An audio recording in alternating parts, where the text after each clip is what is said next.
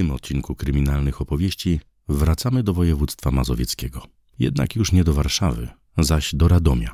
Skupimy się na tamtejszej grupie, która choć działała w latach 90., dokonując napadów na domy bogatych ludzi i wtedy została rozbita, dopiero w 2018 roku znalazła się w kręgu podejrzeń o dokonanie jednej z najbardziej tajemniczych zbrodni ostatnich 30 lat.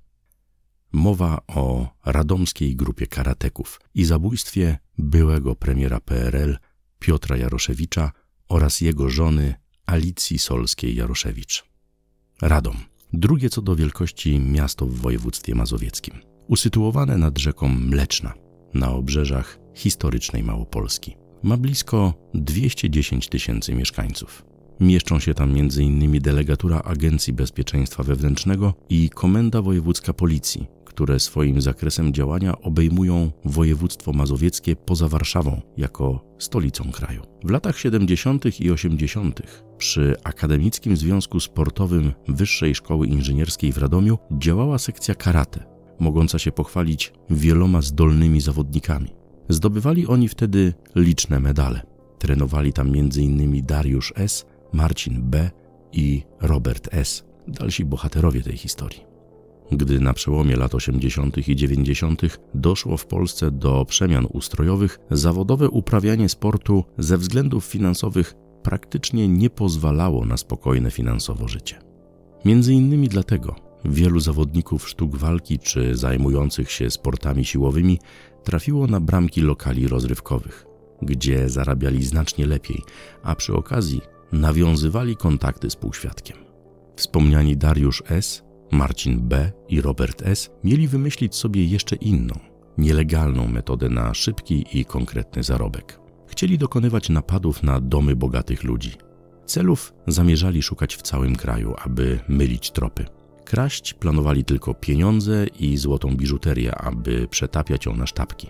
Uważali, że kradzież czegokolwiek innego wymagałaby upłynniania trefnego towaru, aby na nim zarobić. A to mogłoby zwrócić na nich uwagę.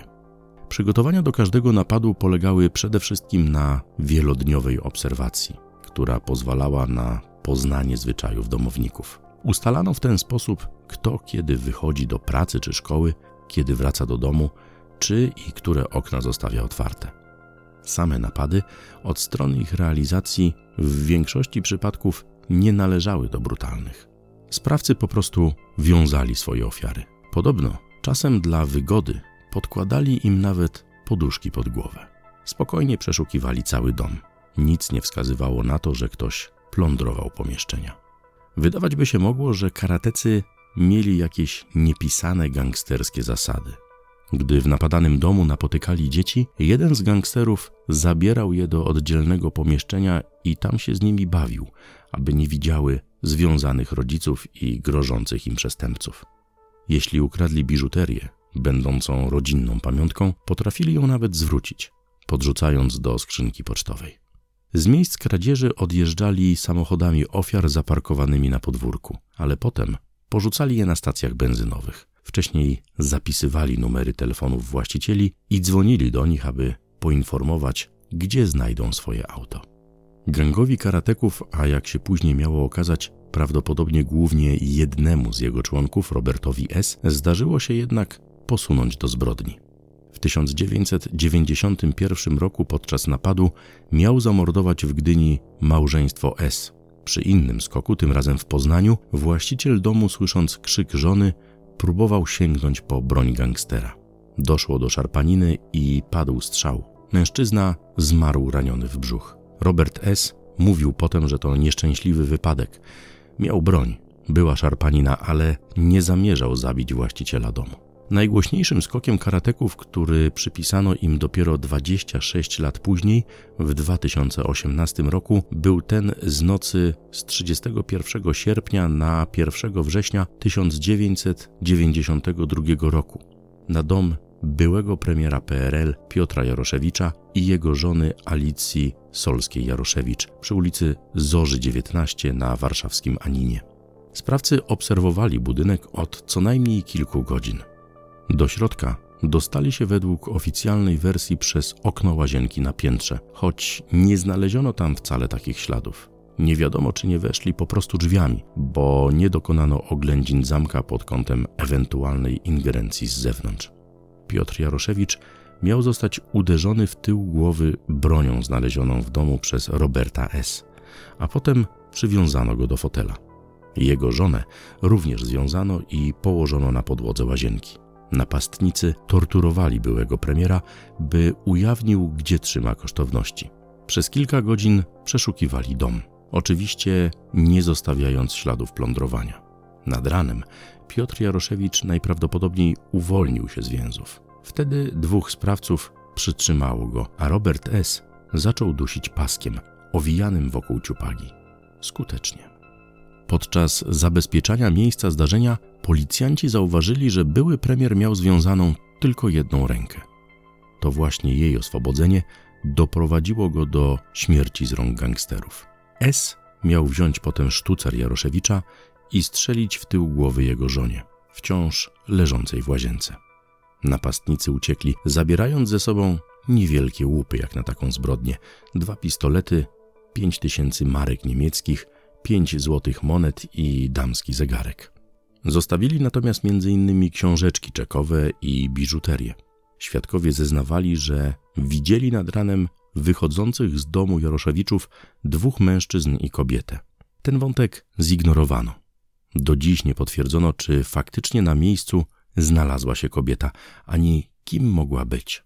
Pomimo pozostawienia książeczek czekowych czy biżuterii, przyjęto wersję napadu rabunkowego, choć przy zabójstwie byłego premiera nie dało się wtedy wykluczyć, że włamywacze poszukiwali jakichś ważnych dokumentów.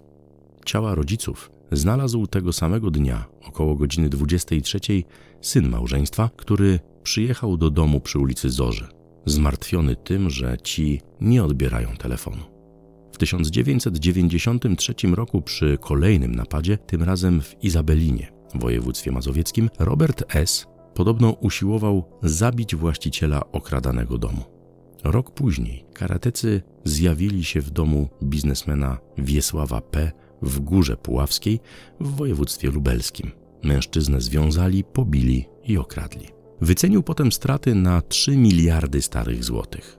Z sejfu zniknął ciekawy dokument. Była to umowa pożyczki Bogusława B., współtwórcy spółki ArtB, która wykorzystywała oscylator ekonomiczny do kilkukrotnego oprocentowania tej samej wpłaty w bankach i w efekcie wyłudzenia pieniędzy, tzw. Tak afera ArtB, dla Ireneusza Sekuły, byłego wicepremiera z czasów PRL. Swoją drogą, Sekuła w 2000 roku miał rzekomo popełnić samobójstwo, strzelając sobie trzy razy w brzuch, przy czym raz nie trafił. Głośno w środowiskach gangsterskich mówiono wtedy, że była to egzekucja za długi. Wiesław P. znany też był jako Wicek, bliski kolega Andrzeja K., pseudonim Pershing, jednego z wysoko postawionych członków grupy pruszkowskiej i bossa gangu ożarowskiego. W kilka dni Pershing razem z Jarosławem S., dziś EU, pseudonim Masa, późniejszym świadkiem koronnym do sprawy grupy pruszkowskiej i kilkoma żołnierzami, namierzyli karateków. Pobili ich, zawieźli do domu Wicka, by w piwnicy przez pewien czas ich torturować, między innymi przewiercając im kości nóg. Potem jeden z członków gangu karateków, Dariusz S., mówił, że bał się gangsterów z Warszawy, którzy mieli przy sobie broń, kije baseballowe, a nawet ładunki wybuchowe i mocno ich pobili. Po tej sytuacji karatecy musieli zwrócić grupie pruszkowskiej kwotę 180 tysięcy dolarów. Końcówka 1994 roku to ostatni już napad na dom w Nowym Dworze Mazowieckim. Niewiele później, w kwietniu, gang karateków rozbiła policja. Ówczesny komendant główny policji generał Jerzy Stańczyk mówił wtedy, że rozbito najniebezpieczniejszą grupę przestępczą w kraju. Zatrzymano wówczas dziewięć osób, w tym wspomnianych Dariusza S., Marcina B., Roberta S. czy Waldemara P. Zarzucano im dokonanie w okresie od czerwca 1993 roku do grudnia 1994 26 napadów rabunkowych w sześciu województwach oraz jednego zabójstwa z Poznania. Dwa lata później zapadł pierwszy wyrok. Karateków skazano na kary od 4 do 25 lat pozbawienia wolności. Później takich wyroków było jeszcze kilka, między innymi w 1997 roku. Ostatni, prawomocny, w 2003 roku. Roberta S. skazano na 25 lat więzienia, a pozostałych na kary od 4 do 15 lat. Część z nich dość szybko odzyskała wolność. Waldemar P. wykorzystał to na przykład w 2007 roku, kiedy na zlecenie w celu odzyskania wierzytelności próbował podpalić dom polityka samoobrony Stanisława Łyżwińskiego. Tymczasem sprawa zabójstwa byłego premiera PRL Piotra Jaroszewicza i jego żony Alicji pozostawała nierozwiązana. Przełomowy okazał się rok 2017. W czerwcu prokuratura wszczęła nowe postępowanie po tym, jak dziennikarz Tomasz Sekielski, współpracujący wtedy z kanałem Focus TV, odnalazł zaginione dowody w sprawie. Mowa o zakrwawionych ubraniach Jaroszewiczów i foliach z odbitkami linii papilarnych. Przekazał mu je młodszy syn małżeństwa, Jan, w pudle, które wcześniej sam otrzymał z sądu. Późniejsze wydarzenia miały w sobie sporo z przypadku. W grudniu 2017 roku w Krakowie specjalna grupa policjantów, powołana przez komendanta głównego policji, zatrzymała niejakiego Bogusława K., na pozór spokojnego obywatela, podejrzewanego jednak o brutalne porwania dla okupu. Raz jego ofiarą padł dziesięcioletni chłopiec, przetrzymywany przez kilka dni w skrzyni w lesie. W innym przypadku Bogusław K. porwać miał biznesmena, którego ciało odnaleziono potem w podobnej skrzyni.